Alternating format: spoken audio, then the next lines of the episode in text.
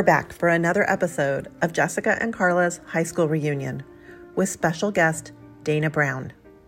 In college, a rocky start in chemistry led Dana to give up her dream of attending medical school.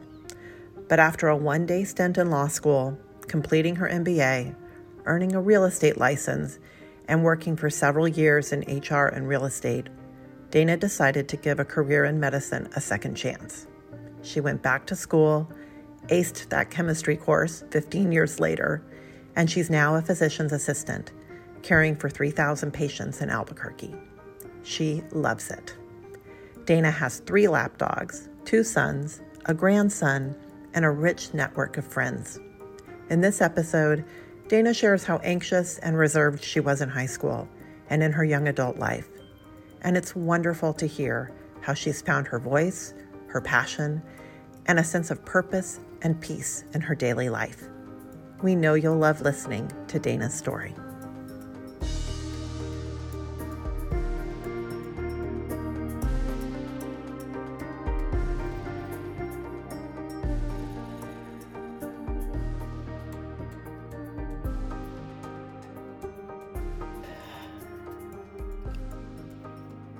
Everyone take a deep breath. It's January. Here we go. January is technically supposed to be like the best month of the year, right? That's what everyone says. Like this is it. Your you are start. done with the holidays. It's a your clean start. It's a long month. You can there's nothing going on socially, so you can fully recover. You can diet, you can do dry January, you can do whatever it is. None of those to things sound like that much fun. And then You can stay you home, continue get your to shit eat done. and drink yourself. Right. well, how's that? How's January going for you? You did laundry this Um, weekend. It's been really good. Yeah, I did laundry this weekend. It's been really pretty mellow, and now it's picking up steam. So I head off to um, Ojai on Thursday, and then I go to DC on Saturday, and then I go to Charlotte, North Carolina on Tuesday. So it gets real ramped up now. So, but you know, it's been pretty good so far. It's been mellow, right? I've been really trying to chill and not do too much and watch a lot of movies. What about you? Okay. Um, well, for me, January has been pretty good. It has been a lot slower with work and more kind of reflection and planning. That's been good. Um, I have a couple of friends with birthdays so the first half of January. So kind of the the socializing and going out continued. Um, but the next couple of weeks, I am will be traveling, and it'll just be me at home with Oh. Leah for maybe eight days, two different trips. And I think that will be a time when I can really just do what I need to get done, focus on the projects I want to start. Speaking of projects, I uh, went to someone's house the other day and they had three little journal writing, drawing things and paint brushes and markers out. As a family, they were doing the Wendy MacNaughton drawing challenge. Oh, fun. See, Yeah. she's everywhere. Yeah, I was like, I know someone doing That's that. That's good. Yeah, it is good. Yeah, it's really fun. Mhm. Um, this weekend, I ate at an amazing restaurant called Mm. Bad Animal. What kind of food and its is motto bad is animal? man is well that's the interesting thing is that it changes it's kind of a concept restaurant but it's really a bookstore Mhm. a wine bar Okay. and a restaurant but the restaurant changes so maybe it's thai food right now but in six months to a year it might be something completely different but it's got this very funny bookstore that has sort of interesting books, a whole Mhm. section on like old porn magazines. Oh my god. it's got a big disco 70s ball in the middle. Totally.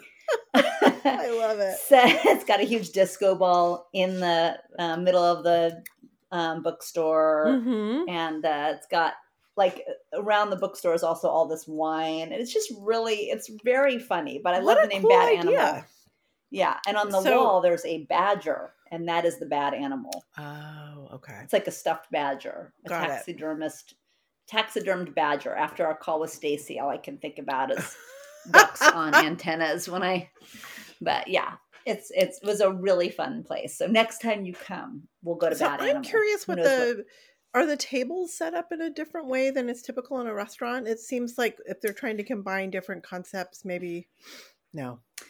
No, because the bookstore is like one half and the restaurant's on the other Gotcha. and the bar. So yeah, and but you can get up and like walk around in the middle of your meal and look at books Browse. or whatever. Yeah, yeah. That's so cool kind of fun. that was a really very fun thing. cool idea. Hmm Yeah, Sweet. I like mixed use, pop up, kind of weird Mhm. places. It was very eclectic. yeah. yeah. that sounds really cool. well, you're doing something fun with your January. Yeah, there you go. In the meantime, we've got Dana Brown coming on today. You tell me We what you remember about Dana. Well, Dana was in my section in eighth grade. Finally. I know. Finally. I know. And um uh what I remember about Dana was that I always thought she was just so pretty.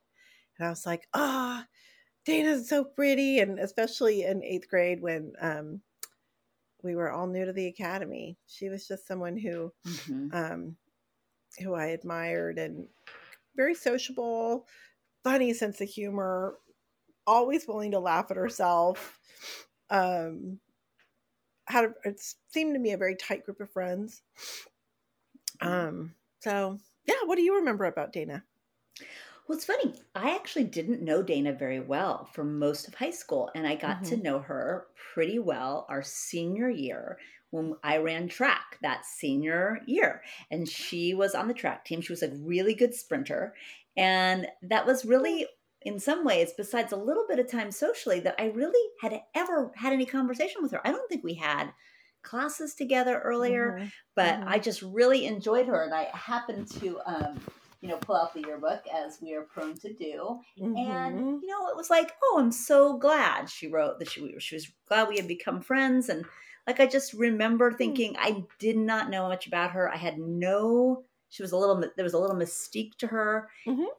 Funny enough, I had so many um, uh, classes with Leah Levitt, and I'd known Leah for so long Mhm. right and so I, I was always friends with leah but i had never really gotten to know dana and then it was Mm. like one of those really surprise wonderful uh sort of senior surprises that you can sometimes have i don't know if you had that with anyone but you've gone to school with them your whole Right. um, and well, actually, for me, Tom Smith was like that. I really Yeah. never talked to Tom all until we were seniors, and then yeah through a couple So of experiences, it's- really got to know him. So you and I are bookends on Dana. I knew her best Yeah. in eighth grade, and you knew her best Yeah. as a senior. yeah cool. but i will say she's one of those people that i've always really enjoyed seeing um at reunions Mhm. and really having conversations with Yeah. and she's had an interesting career and and after tom smith's very funny story about her I know. one day of I'm- law school I know. I want to hear about that from Dana's perspective. yeah. Yeah. what's the real story oh wait here she is How are you guys? This is my the dog still. Be quiet in a sec. I have what kind of three. dog do you have I have a dachshund is the oldest one, and then I have two rescue terriers of some sort. I don't know what they are. So one of them's a true mystery. That's so great I want to do that DNA sometime, the dog DNA. My family has to do interventions because I always want another dog. I I'm on this lap dog rescue site, you know, so I get tempted like every day. How are you guys? We're good. We're Yeah. doing well. We're good. Yeah. We're good. We're good. We're just reflecting on January being a nice time to reboot. Yes. I've done a little tweaking. Try not to do too much because you don't want to disappoint yourself. You know? like really fall short of your goals. Really. you know. Aim low. Aim low. Uh, Keep the bar low. The house Yeah. of low expectations. Yeah. Well, we're going to just jump in. We always start with the same question, which gives you open possibilities of where you can take it, which is what have you been doing for the last 35 years? Uh, I think what I've been doing to sum it up is just trying to figure my shit out. You know, I, I Mhm. sure I've talked to some people or seen on Facebook like I've had such a trying to find my career and what I wanted to do in life, which has taken me Mhm. kind of all over the place, not all over the place in terms of geography, you know, with geography, but just in terms of interests and. But I think what it boils down to is I, I always wanted to go to med school. And in college, I took Chem 121, took the first test, and got an F before even the curve or any. And I just said, oh, I'm not smart enough to go to med school. So I just gave that up completely. Did thought I might do psychology grad school. I did psych and bio undergrad, and then went to started law school. You've heard that story. Well, is it exactly the way Tommy Pretty much. Pretty much. All summer, I was just going, I think I'm just doing this because I don't know what else to do, you know, but I wasn't really feeling it. And I knew, and I had this super anxiety from the academy about being called on and not knowing the answers. So, even to prepare for, we had, you know, cases and stuff to read for the first week. And I was just like, making sure I knew every single detail in case I got called on. And I was driving, it was like just not going to be a fun time for me. So I was already kind of thinking I might not do it. I think I just, but, um, and then I went and got my MBA. And then, um, I worked in HR for a little bit. Then I got married, and my husband did, um, mortgages and real estate. So I went into that. So I went to real estate school. It's a lot of school. Wow. And then um, I did that for a while. And I was just talking to my dad one day, and he said, you know, like I just felt like I'm not doing what I'm passionate about. And I'm like, I just always wanted to go to med school. And he's like, go take that chemistry class again. And um, we didn't talk at all about what why I would do that or but I think there were 380 students and I got the highest grade in the class and so then it's just like now well now what? And you know I I don't remember exactly how old I was probably close to 40 Mhm. maybe 40 just so late you know and so I didn't really I just thought med school seems too long and so I did. Decided to do PA school. So I've actually finally found my calling and we're come back around full circle to my calling and um, it's it's a hard job but I love it and so I do family practice with Presbyterian outpatient, you know, and uh, Mhm. been doing it in my ninth year.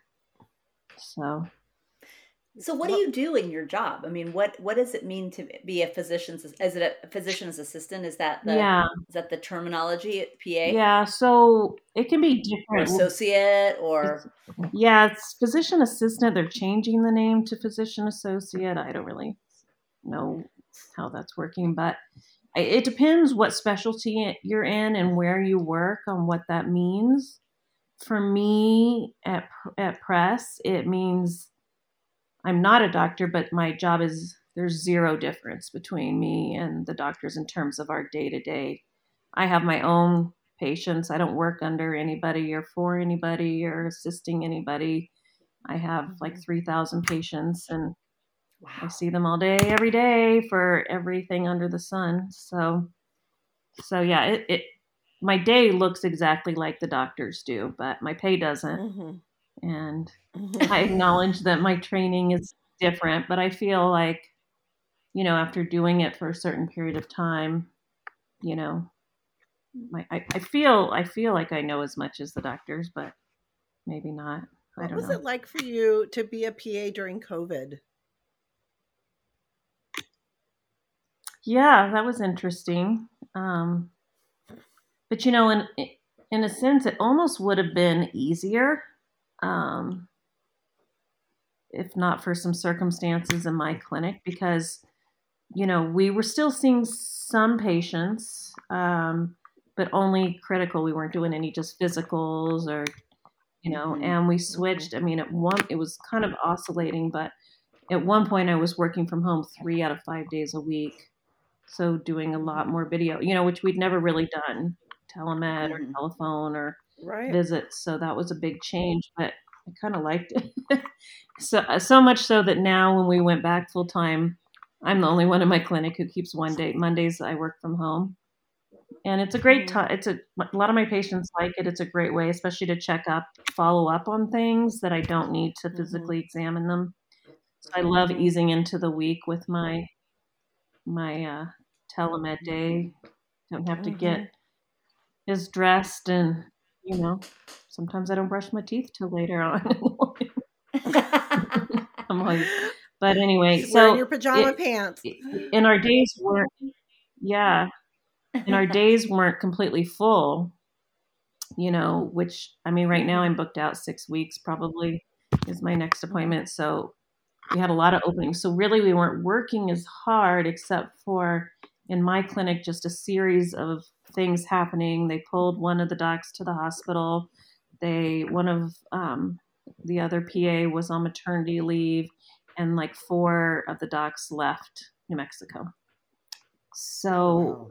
it just meant that the calls and the emails and everything and the refill requests and all that coming in we were because we couldn't get rid of patients really so we're just managing like it was down to like three or four of us at one point usually fully staffed we're 12 so anyway Wow. that made it crazy but it Mhm. co- almost could have been easier Mhm. but it, it wasn't Mhm. but they um, we get paid on production so um, they were holding us like harmless for our production so basically just keeping our production the same even when we weren't working as hard so Mhm. But navigating all the changes was crazy Yeah. You know, it's interesting. Um, I just was reading this sort of interesting article this weekend in the Wall Street Journal, and it's really, in some ways, more about the decline of higher education and the need for college graduate, uh, a college degree. And you know, there's been a lot of um, a lot written on this topic over the last few years. Um, the New York Times did a big spread in their magazine about it, and you know the question of whether or not having a college degree is all that important versus having you know the technical skills or apprenticeships that then allow you to pursue the same career and i just think it's really interesting with you talking a little bit about the difference between med school and physician assistance training and doing the same job but getting, getting paid less and I just wonder if, in general, we're going to see just so many more careers that don't require the the official, yeah you know, coursework, the the the, the The hoops that people have to jump path that's through. been. mhm. The traditional path, yeah, I Mhm. think that's that's a better way of putting it. yeah And I just think it's kind of interesting because you're sort of speaking to that, but in more of the medical career. Most people would say, oh, of course you have to have the, the medical degree to be a doctor. But the truth is that most doctors at a certain point are getting most of their experience by actually practicing Yeah. medicine, right? i mean the biggest difference is a residency and you learn so much in a residency so i'm not trying to Mhm. say i have the same training at all but the way going to unm pa school it is um, you go to med school um, so you take everything the med students take and you do 20 hours extra classroom every single week on top of med school Wow. So you take all the same tests as the med students, do all the same, you know, we just went we had a lot more training every day. So it's way more intense, but it's shorter. And so I mm-hmm. feel like we kind of got the same classroom hours, but um, overall, the two and a half compared to four because we were doing so much um, extra every week. But we hmm. don't then do like a, a, family practice residency would be three years, and that's a huge difference mm-hmm. when you. Mm-hmm. I mean, when I started, oh, I mean, it was overwhelming. but um, yeah, since I love it, I'm passionate about it. I it makes me read a lot and research a lot, and you know, but anyway, seems to be going okay. About it? But, yeah, what do you most enjoy about um, it? Mostly, I enjoy interactions with my patients. I mean, my patients constantly tell me, "Don't ever retire. You, I've never had someone like you," and I love that. I mean, I get positive feedback all day long. People tell me I saved their life or you know changed their life, and that's mm-hmm. most people don't get get to experience that. So I love that, and I I love most of my patients. The thing I hate the most is the time, you know, trying to. And we have I work over um, at San Mateo Zuni, if you remember that area. So it's mm-hmm. it's a big mix mm-hmm. of like UNM. We have a lot of Sandia employees, um, but a lot of the international district and people, you know, a lot of poverty in my clinic. So patients come in and they have a lot going on, you know, mm-hmm. stressors and illnesses and, you know, so it's trying to do that in the time frame you have with each patient. That's my stress. but, but I enjoy the interactions. So if I could see like half the patients a day, it'd be perfect, but that's just not reality. I'm probably going to yeah. get even worse. I mean, uh, yeah. New Mexico's lost 30% of primary care in the last couple years. Wow. And why why is What's, that? For what, what are the reason? theories? We have the highest per capita um, Medicaid percentage. So Medicare is what you get when you're 65 and you're older. Medicaid is what you qualify for with poverty, so it's income based. And so New Mexico has the highest per capita. And Medicaid and Medicare don't reimburse at the same rates as commercial insurance does. So um, you just can't pay people the same. So people are often wooed away, you know, mm-hmm. for more money in other states. It's tough. I mean, it's not just primary care it's a it's a yeah. it's a real problem here. They're trying to work on that, but I don't know. We don't need to go into all that detail. So you know, my my parents are still in Albuquerque, and one of the things that has been noticeable to them is just how much longer it's taking to get seen. And as you're saying, in, in a bunch of specialties, I mean, just kind of across the board and I didn't know whether that was just their experience, but it sounds like that's a no. a regional issue. My relatives in other areas are like, "What do you mean it takes that long to get?" You know, we apparently at Press we get 200 calls a day for a new primary care. So, um, and of course we don't. Nobody's really has openings, but we mm-hmm. we're supposed right. to still take. I mean, my panel's always growing a teeny bit, even though I'm supposed to kind of be closed. But um, and the other thing that's made it much harder to work in family practice is because you can't get someone into a special specialist. We really have mm-hmm. become specialists. Like we have to manage mm-hmm. these things, mm-hmm. and um, where I'm supposed, to, I feel like my job is to know something about every area.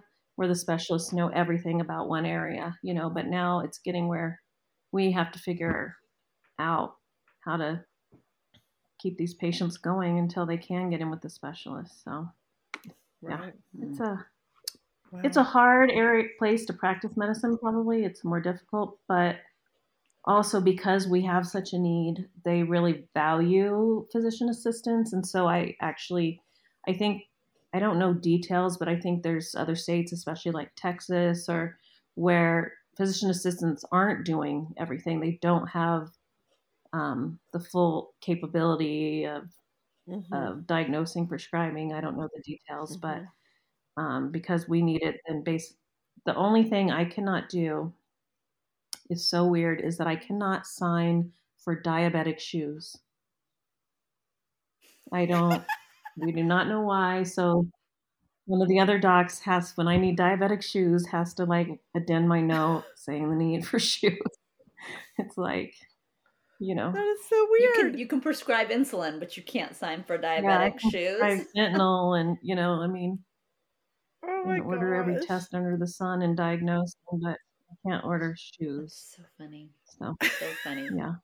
Well, you've told us a little bit about your life um, professionally, like you've given us some highlights of that, and I'm kind of curious what else has been going on um, yeah, the, in your in your life outside of work. So the personal life is uh, also figuring my shit out. I think like I all of us so madly in love with my husband, but just without going into details, it's it was a rocky road. so we got divorced and then we actually got remarried and divorced again. So I feel like I've had like 25 years with him of being in and out and in and out and um, still care a lot about him, but it just wasn't working. And so it's been about two years now that I've been single. And what's been crazy is that so many of my friends got divorced at the same time. So mm. not that I like want that for people, but it's been oh well in some cases it's definitely been a good thing for them. But you know, we've we actually I mean, I've had so much fun the last two years. We just do we have we just decide we create these lists of things we want to do and experience or travel or you know, and um not that everyone in my in my groups and my circles are divorced, but a lot are. And so I even have this one friend. It's kind of like we're a couple. We're like, what errands do we need to run today? And on the weekends, we'll just like run errands together, you know. But um, and so that's been crazy. And uh, I just went on a dating app in January, and after about a week, I'm like, cancel, never mind. like it's the craziest things. People, I don't know. I don't know if it's worse in other, better in other cities, but like here, I'm just like, because I wasn't even sure I really wanted to date. I'm like, well, I kind of want to see what's out there, and I'm like, yeah, I think I'm enjoying learning to love myself and love being with my friends and I have book clubs and cocktail clubs and a happy hour group and a brunch group and a you know so I'm pretty busy like... and then I've got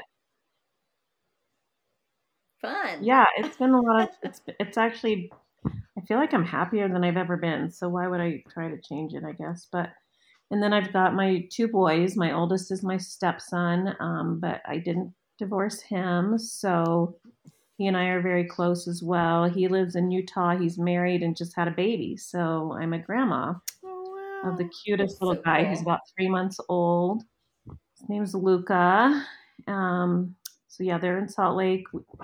Aiden, my younger, and I went out for the birth, and then they came for a while in December and stayed here. And um, so that's that's totally different. I didn't expect to be a grandmother at this age, and None of my friends are. but all my patients are grandmothers at like 38. I don't know, but um, and then yeah, and then my younger one, Aiden, is 19, and he's going to UNM, and cool. He initially moved into the dorms, but he has a very serious girlfriend, and they did not. They want to sleep together every night, so they never stayed in the dorms because they didn't want to sleep in a twin bed. So initially, the first year, they were both just here full time because her parents didn't know they were spending the night together. But now mm-hmm. they do. And so now it's one night here, one night at her parents, one night here. One night, I don't know. They may, I don't know if we'll an apartment or what. They seem pretty happy like this. That's sweet. So Aiden's uh Aiden's six four and sharing a twin bed was probably not be very fun. That's not going to work. well, we paid for a dorm for a year that they never never stayed in, but and, that's awesome. Yeah. So So you get he took a semester Well, I'm off really- last semester and is going back. I'm really happy to hear that you're enjoying being single. I heard, I read something not too long ago that the most miserable people in the US are married women with small children. And the m- happiest group of women or people in the US are older single women. Yeah, I mean, there's times where I miss like a certain companionship, but Mm-hmm. I mean, if I didn't have such great girlfriends, I it would definitely be harder. Um, Of course. but I don't know. And not having and thinking about adding that stress, you never know how a new date dating relationship will work out and the drama and it really most of the time I feel like no, I'm good. I'm good without Mhm. adding that back into my life. So we'll see. Mhm. More to come on that, I guess. Maybe at the reunion we'll My- have an update. Yeah, my mother-in-law um, was divorced when she was maybe 60, so much later in life, and she did not find anyone that she wanted to date and she was sort of like I don't want to date and she had a she's the most social woman. She had a million groups. She had her book groups, her travel groups. She has massage bridge group, which is like four oh. people playing massage, I mean playing bridge and one person getting a massage. Yeah, and then they rotate, right? Oh my god. then- so That's I mean, brilliant. if there's a group, she had her power breakfast group, her volunteer groups, her Meals on Wheels. I mean, this woman had a group for everything. And then one day she met this guy. She was walking dogs, and she was probably seventy-five at the time. Hmm. and they ended up eloping Oh, to cute. Reno. That's and great. you know, it's great and it's perfect because she's now at the point where, you know, it's really nice to have that companionship and it was the right time. Yeah. But um, I think he's still like, oh my gosh, so many groups. Yeah. she still has them, but Yeah. Some men don't like that, you know. yeah. They want a wife who's going to be around a lot more, but Yeah. And I, Yeah. and I work out most days. I still ride horses some, and I go to Zumba, and I walk my dogs, and so yeah, I'm pretty pretty busy. And then I work That's full awesome. time, so What do you think is the biggest surprise in your life right now that you just like thinking back on your on your self maybe in high school and looking at you now what would really surprise you um, what would surprise the the dana brown of you know your early 20s that you just would have been like i cannot believe Yeah. that is that's me in a good way Yeah, I mean, probably just what we alluded to. Like, I mean, I don't know if you remember in high school, but I, I was a serial. You know, I always had a boyfriend, and that continued through college and my twenties until I met my husband, and and uh, so I'm surprised how much I, I like being alone, and uh, maybe I almost feel like a peace about it, you know, and um, finding myself for the first time. There's something about being in your 50s, I think, where you're just like, don't care about the bullshit anymore. So uh, Yeah. that's probably It's liberating. I probably I never thought I'd be single at this age, but I'm okay with it. that's cool Yeah. that's cool Yeah, I mean, if you have a great marriage, that's that's ideal, right? But if you don't, then being single's not so bad. My Well, second you know, I one's mean, going been- really well. Congratulations on that. How long have you been remarried now? Uh, a year and a half. That's great. Congrats. Thank but you've been together for a while you've been together for a Uh, while though. we met each other um, in the fall of 2017. So Oh. I've known him for six years. All right. Yeah. Yeah. Well, that's great. yeah and it, I think a lot. I've been married for a really long time. Like I've been married, oh my gosh, it's got to be like 27, 28 years, something like that. I don't even know where we are. 27 now. Mhm, mhm. And you know, marriage is just it is hard I mean, it's not hard all the time, Right. but like it is, it is work, right? I mean, Yeah. no matter whether you've been married three years, five years, 25 years, there's a lot of negotiating that goes into marriage. And I travel a lot for work. Sorry. and it used to be that um you know i would feel guilty and or i'd feel like oh i'm you know not at home or whatever and i had to really turn my perspective around on that and say this is this is really good for you. This is a good time for you to be alone. And i actually like to be alone too. I don't need to be with someone all the time. But i've used those as like ah okay yeah this is good for mark. He can watch whatever he wants at home whatever show he wants. He can do his thing and I can sleep in this bed by myself. And you should see the quality of my sleep is so much better when I'm not Yeah. sleeping with another person. It's really interesting. I, I love I love the watching the show I want. And my other thing is like I'm I cannot stand clutter. So having mm. like that just felt like this it wasn't the reason we got divorced obviously, but like oh like being able to just keep it clutter free is like this huge relief to me. I love it. You mentioned the things that you're enjoying doing in your day to day life. Um, we've talked somewhat about how you've evolved over the years. Trying to grow up, Is maybe one of these days. so, I mean, what are the things that, what's the lesson in life that you feel like you're still trying to learn? I think I'm still trying to learn to be fully accepting of myself and also to not sweat the small stuff. Hmm. I'm getting better at it. I'm getting a lot better at it. But uh it's a it's a work in progress. I've always been kind of an anxious person. Huh. Yeah.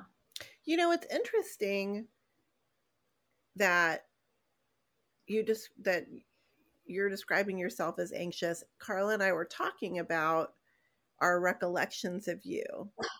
Mhm. And one of the things that struck me was that you were have always been super sociable and and friendly and had a tight group of friends and you're a little reserved like there's a little bit of a of a Yeah. and I didn't read that as anxiety but I can see where that would be yeah, I think it a, is a, a way that you're that you're you're kind of holding back a little bit observing getting the feel for like what's going on here Yeah. um and never in a in a standoffish way but that that um that fits i guess or it helps explain some of the way that when i was reflecting on you i was like huh yeah. I, I knew i mean we were in eighth grade section together yeah. um 18. and and I knew you best that year. Carla knew you best this your senior year because of track.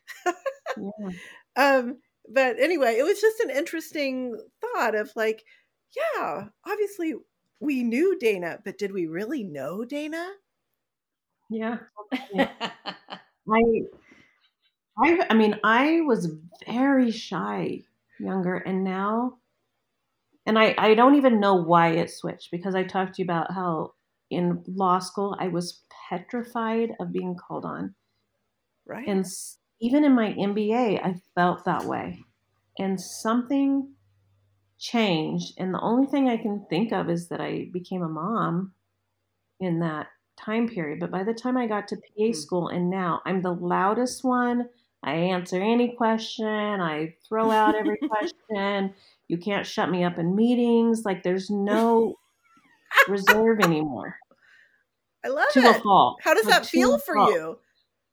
I, I mean, I just don't know what changed. I mean, I would have thought of myself as kind of an introvert, and but now I'm like the biggest extrovert. And I don't think most people go through that type of personality change. But I mean, I go into meetings and I'm like, do not. Um. Oh, there's one dog. Hey, Petey. Aw. So cute. Guest appearance. There's another. Yeah. Hey, Joe. Aw. There's Rizzy over there. Oh. Rizzy. She's not Oh sure. my She's our neighbor's gosh. one, but So anyway. I I'll be like, don't say anything. Don't take over the meeting. You take over every meeting. And um, it, I can't do it. So you can know, you can, I'm like, uh, there's no secrets. Any, I think you- anyone I who knows wonder- me now knows everything because I don't hold anything back. I'm the total opposite as I was in high school from that perspective. Um, so That is really That's interesting. So cool. I love that. Maybe it, Mhm. it's partly mom and partly you're in a, a career where it was really before it was feel starting. School, and even in my prereqs because I had to do like two years of prereqs. hmm No, I was like, I know the answer, or what's this happen? I mean, I in classes of hundreds of people, so I Love it. Good for you. I don't you. know what changed. I don't know, a, a, some kind of flip switch, switch flipped, switch flipped. Yeah. Switch flipped. I love that idea. Um, so what do you think is what do you think is in your next five to ten years? Um. If it's not dating apps, Yeah. what do you want to do? Was there anything that you want to kind of either do socially or for fun, or if you want to do professionally? I think or I'm just trying now to be open to all, all new experiences. Um, I'm trying to say yes to kind of everything and do things that I would normally never do and outside of the box. Like I'm, I whether I'm an atheist or agnostic, and I don't believe in any spiritual. Like I've just always been like that, but where I'm going to a tarot, learn how to read tarot cards on Saturday. You know, I, I don't know. Cool. or just like and i'd like to travel a bit more um that you know but doing fun things. I mean i have trips lined up. I kind of do the same thing a lot. So i'd like to travel to um, new places. I feel like i'm always in vegas colorado arizona california and we go to hawaii every year with my family and i need to branch out to do some new things. So yeah, just new. come to. California, I want to. You need to come and see me if you come to California, I will. but only if you, you. Sounds like you probably go to Southern California.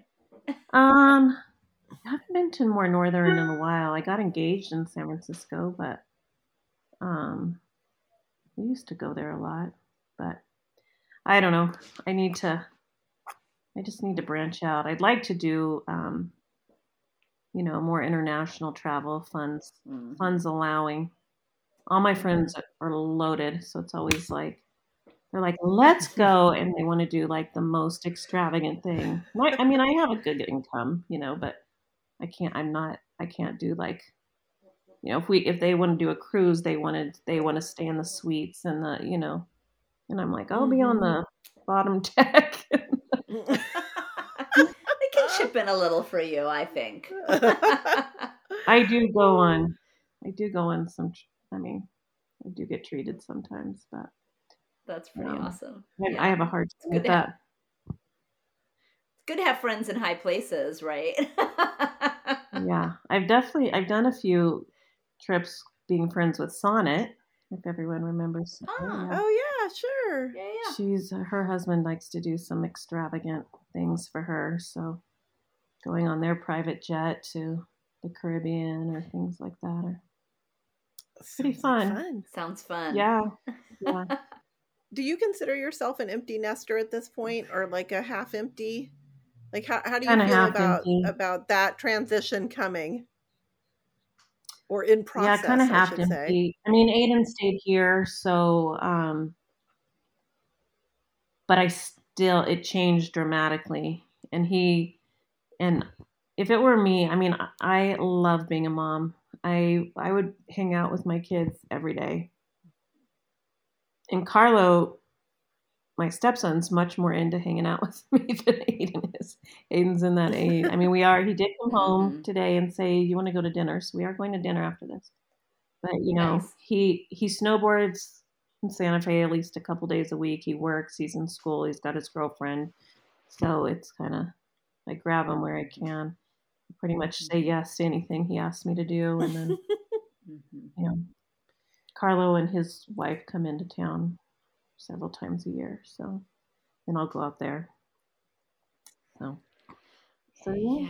I feel like I'm just grabbing on to Piper for all I can because she's, you know, one year out from driving. And I think that last child, once she learns to drive, she will never be home. Yeah. I will never see her. She is a huge extrovert.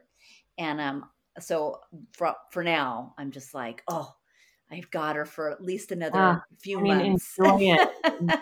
Cherish every moment. I, yeah, it, it was like Aiden's kind of starting college and stuff almost happened exactly when I got divorced, and it was almost hard. It was harder for me with him kind of being away than, but it was like all of a sudden I'm like all alone, and especially after COVID when you've been all top of each Oh, other. So yeah. It was a big sure. adjustment. I feel like the Aiden the Aiden thing was more of an adjustment for me. Carlo's been gone a while. He hasn't lived Yeah. here in a long time. So Yeah. Yeah. Uh, it's like a whole different it's a whole different way of being when suddenly your your kids are Yeah. gone. So and none of all of my friends still have at least one at home. So Mhm. I'm the I'm the lone wolf, I guess. All right.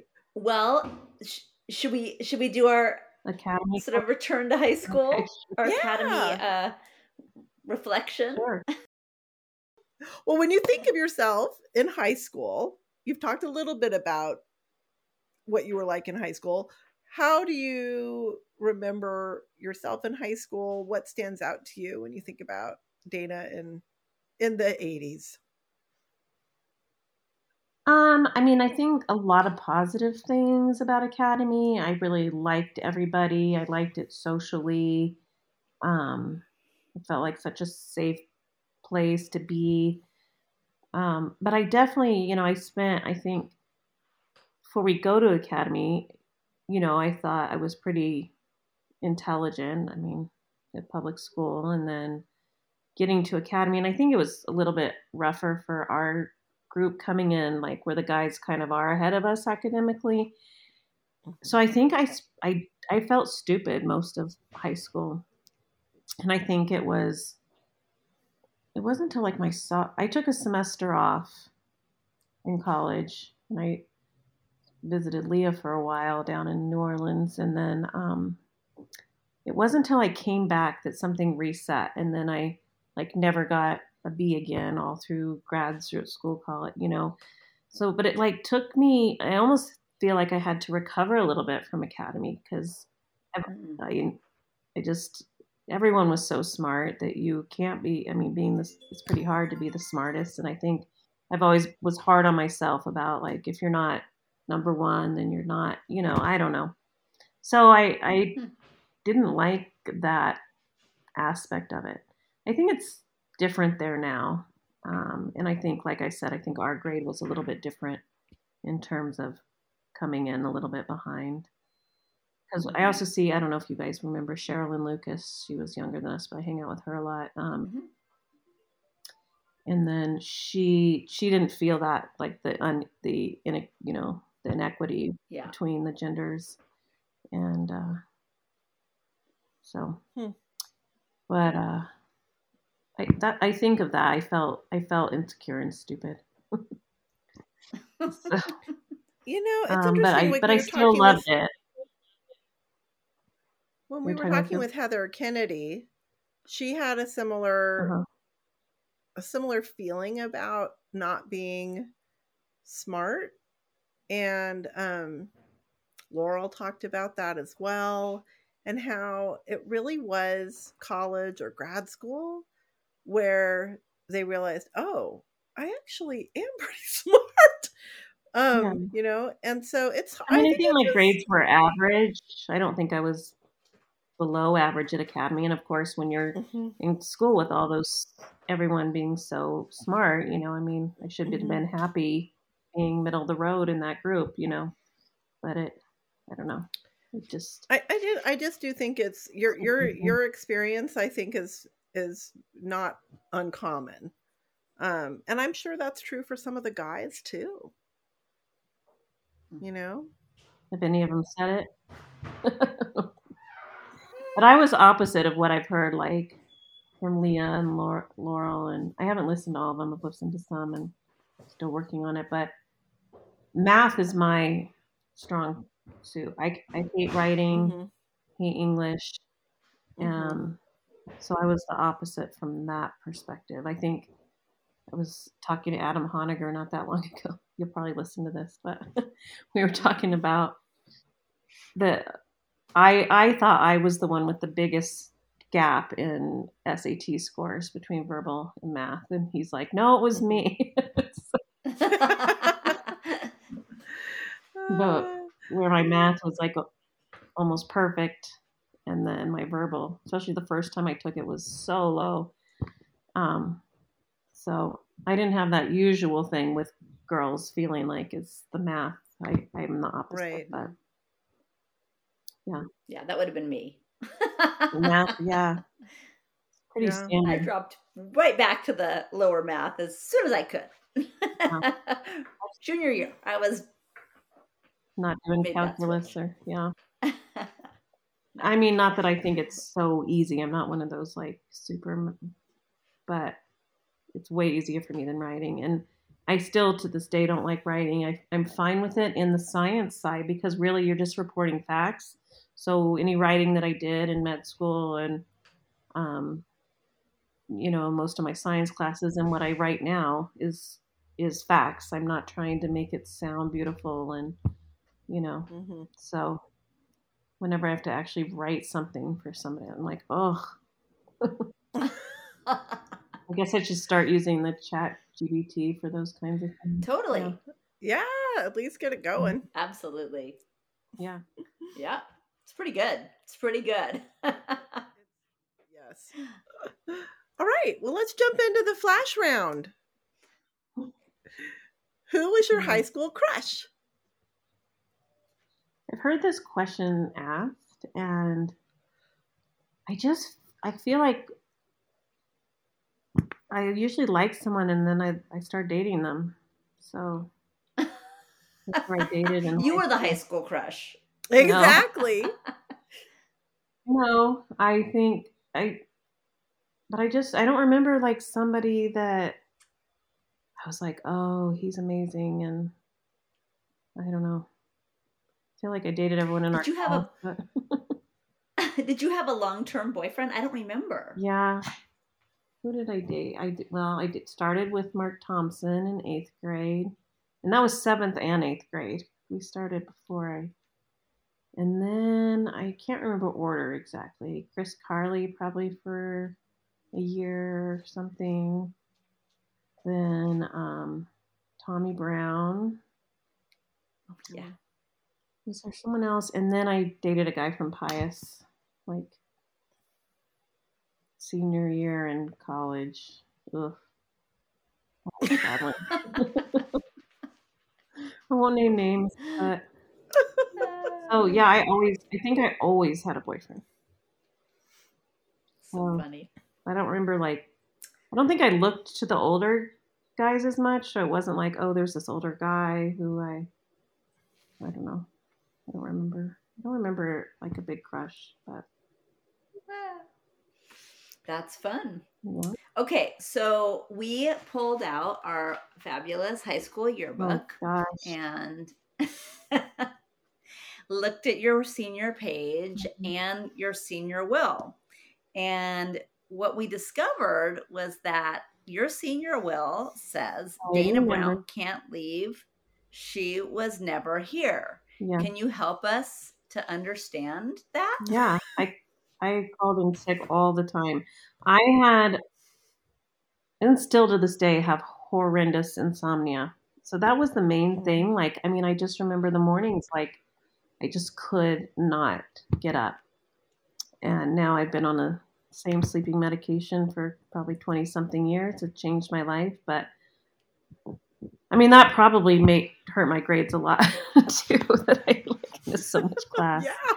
I just, I mean, I would be up all night long and just be Oh, wow. exhausted in the morning. So I missed a lot. I feel like it was something like one day a week. You know, Wow. I'm still exhausted the rest of the time, but I get up and go, and then. But um, So that's why. Yeah. Yeah. You were like Ferris Bueller, but with a real excuse. I mean, yeah, I, mean, I would always tell my parents I was sick, which I wasn't ever because I, but I was just Did so they know you exhausted. were- nobody, nobody understood that, that. you weren't sleeping. Yeah. Yeah. And I mean, I don't think I ever tried medication, but I know I went to a therapist to try help with sleep, but you know, nobody gave me anything I wasn't much Mm-hmm. older. And uh yeah, thank God for it, I swear. Ugh, So- insomnia is just Life-changing. brutal. Yeah. But nobody would be like, "Oh, you're too tired to go to school." Like that's not a real thing, right? So- Right. So yeah. Okay, question number three. What 1980s fad or trend or movie were you really into? Mm, I know freshman year I was kind of that new age. Was it new age? Is that what we called it? New New wave. new wave. Sorry, new wave. Where my hair was really short and um, wearing those like button up with the rhinestone at the top. I remember that. I think I grew out of that pretty fast.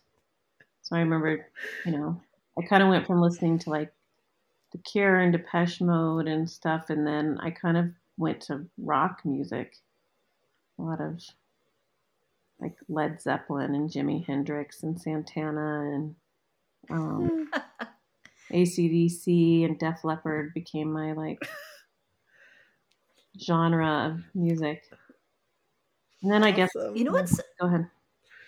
I was gonna say, you know what's so funny is that I don't know if you found this, but as a parent, when your kid would get into a particular phase, it just felt like it was forever. You're Mm. like, when is this gonna end? This horrible phase. And then like when you look back on yourself, like you actually did the same thing. Yeah. Like I remember my mother telling me, Are you done with your bag lady phase? Because I would wear like really oversized clothes and she called it the bag lady Yeah. um, effect. And, you know, I'm sure for her, it seemed like I dressed like that for, you know, ages when it was probably all of about three months that I went through that. That's so funny. I remember like the kids. Well, Carlo had that um, where they wore the jeans like below their butt, kind of. yeah. Ugh. that was like the most Right. torturous thing. And a lot of a lot of kids ended up with hip major hip problems. Oh, Really? It changed how they walk. Yep. Oh my gosh. They didn't really have Wow. had, had too many phases. I think boys probably have fewer than the girls do. Maybe Yeah. not. Well, I'm always like pushing Piper because, you know, I'm worried she's going to always be like this because of her cell phone use. I'm always like, get your, yeah, I shove my Stand up straight. or back. Yeah. Yeah. Yeah. Okay. Question number four. What car did you drive in high school? How did it meet its demise? I don't remember your car. I drove in 1983 brown Maxima, Hmm. And I don't remember what happened to it. I don't know if my sister got it. Don't remember. Hmm. I don't know what happened. Brown. A very sexy Brown. color. Yes, You, it was. It was well suited to my name. It it sounds was- very it was like. That's right. brown. Yeah. But I loved it. It had like that electric dashboard, which way back when I thought it was so cool. It wasn't. But I did think I did. I actually liked that car. Probably my awesome. sister got it. I don't remember. But Question number five. What song or band would be on the soundtrack for your high school experience? oh, I feel like I kind of answered that. But probably some Is Prince, there one? probably some Prince in there, and Mm, yeah, I really kind of got really like. I would probably say in high school my favorite band was Led Zeppelin.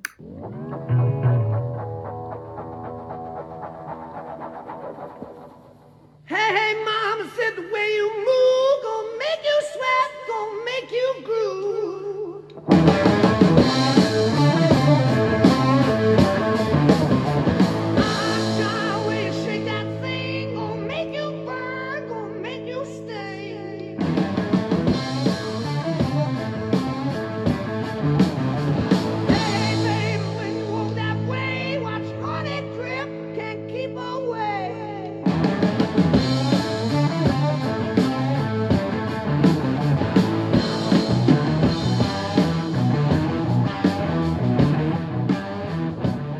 To this day when I hear it, I'm like, it takes me back. Yeah. So does Back in Black, AC/DC, that in Leah's car. I remember just blasting that. Mhm. Okay, question number six. What high school teacher had the greatest influence on you? I think probably Daryl Gage. He was my advisor the last few years, and somehow he just got me and Carrie. I felt like Carrie and I, was just always, he was so, we could go to his office any time of the day, you know, at lunch or whatever, and just hang out. And I just felt like he was so relatable, and he was, he thought we were just crazy girls, you know. He would just make so much fun of us, but I just I I think it was the first time I really felt like a connection to a teacher, you know, instead of like Mhm. this huge like they're up here and I'm down here and I'm terrified of them. So yeah, I'd still, you know, until he died, I, would see him periodically and um but yeah.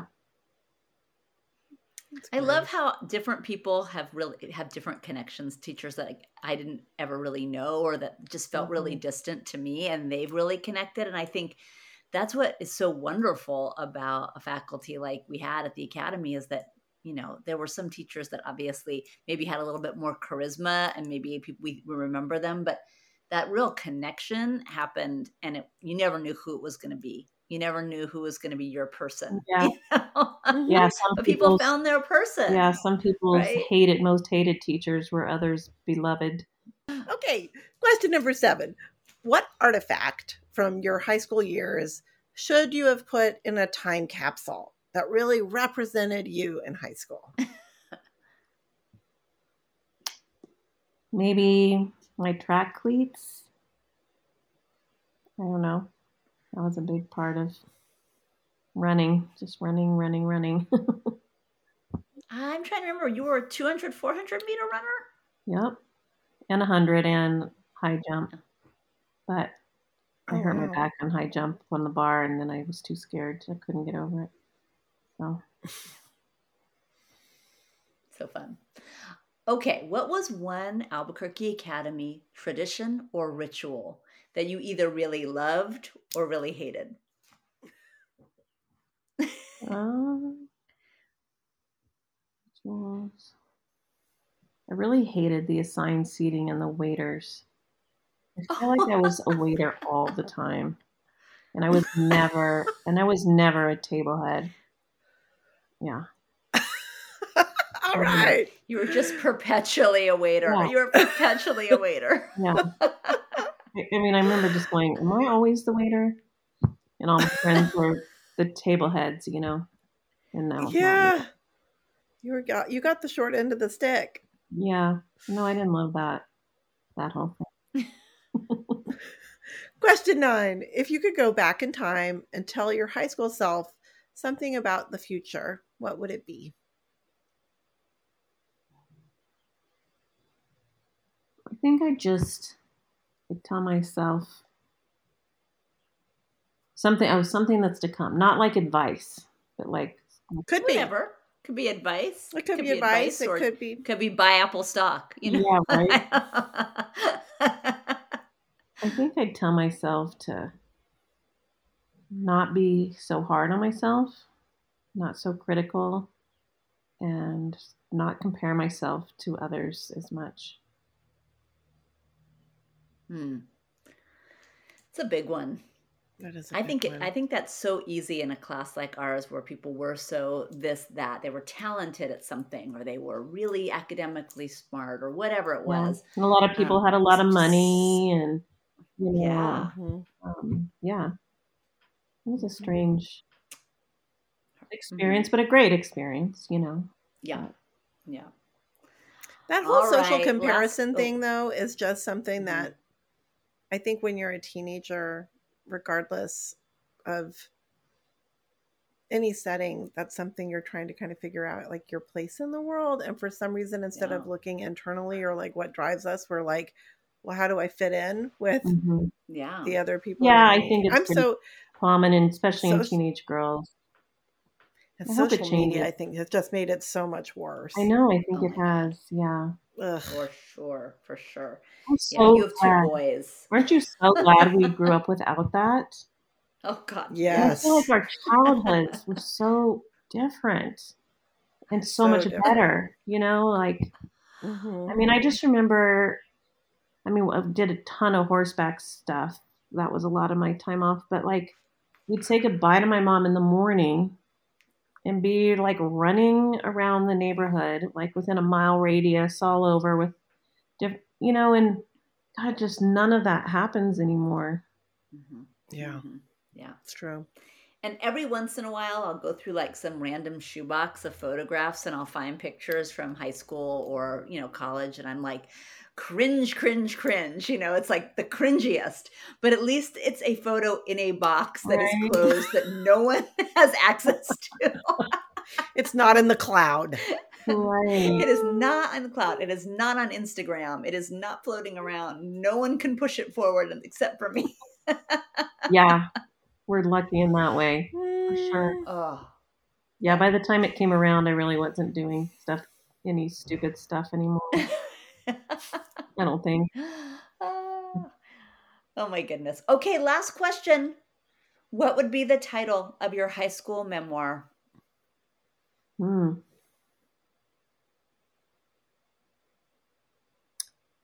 I talked about the anxiety. Maybe it's the opposite of don't sweat the small stuff. It was I sweated the small stuff. I was pretty anxious back then. Well, that might be it. That's so funny. Yeah. Well, I'm so glad It's that just that- amazing that's what goes on a in chapter of your people's past. brains. Yeah, Yeah. it's so Mhm. cool. I love Yeah. hearing how Yeah. that's shifted for you.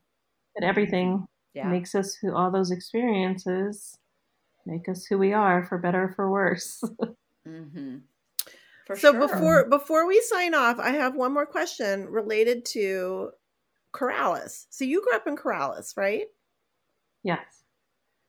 So were what was did you carpool with the Coraleños? How did you what's there what did, was the um, uh I mean you were a Coraleña, Well, Technically. technically. right? I don't think I don't think Amanda and I were ever really part of the group, you know, but we did all carpool until we had our driver's licenses. Yeah, it was quite a thing. And there were you know, there were a lot of Corrales people in our grade. So even though we were Corrales, we were carpooling with some different ages. And even Alex Ritchie lived in Rio Rancho, but they drove down and met us and carpool he was in our carpool wow. too. Oh, Yeah. Yeah. Wow. It was a lot of kids our our age until we were Mhm. driving and i think a lot of you know some of the guys might have still carpool but um you know it's so it got so different with sports if you're doing a sport and you know Yeah. kind of doing your own Staying thing. later or but yeah i went to Yeah. Corrales elementary with a lot of them maybe Mhm. all of them and mike feets Mhm. mike feets lived in Corrales when we were in elementary Oh really? Um, Well, I didn't know that. yeah Hmm. And then they So moved funny. to. Did they move to Tanawa? Was he in Tanawa later? I can't remember exactly, but I wouldn't know. yeah, he. Although I think it was, I think he came to Corrales in fourth grade, so we went fourth and fifth to Corrales Elementary. That was a great, that was a great school, a great, just such a great place to go. And then I went from there to Taylor Middle School before Academy was, oh my god, and it was, whew, it was, and it was rough. It was before they had opened um, the Rio Rancho schools, so they, it was like way overcrowded, and there were fights every day. And Yeah. yeah, when I got into Academy, and, and Amanda was like my one of my best friends, so when we both got into, we were just like, I mean, it, not even for a second did I think I'm not going there. I was like, get me out. That's so funny. and I already had a Yeah. boyfriend there. You know, that made it easy to start. And How did you meet Mark Thompson when you Mike were Feets, uh, yeah, through who? Mike Feets, because he and I stayed friends Mike in middle school. Fees. And we would like talk on the phone and I don't know. And somehow I he was Mike dated my friend Jenny. And then Mhm. I was going around. Remember the going around? going around. yes, around. going around. sure. Mhm. Yeah. Mhm. And now they don't use dating at all. I don't. Like, I never know what the term is later. Like Oh, I think it's we're talking. Like, what is it? we're, We're talking. we're talking, and then then then they're an item. It's like I don't know. yeah. Jackson tells me, I I'm not talking to anyone right now. I'm like you're not talking to anyone. What is what does that What? mean? Oh my god! He just means he's not talking to a girl. in Right, that right, way, right, right. It's not a thing. He's thing. talking to other human beings. he's not literally not talking to anyone. Well, Dana, thank you so much. Thank you for taking the time and coming up with this idea. When we meet, we'll all know so much more about each other. So good to chat. So good to catch up.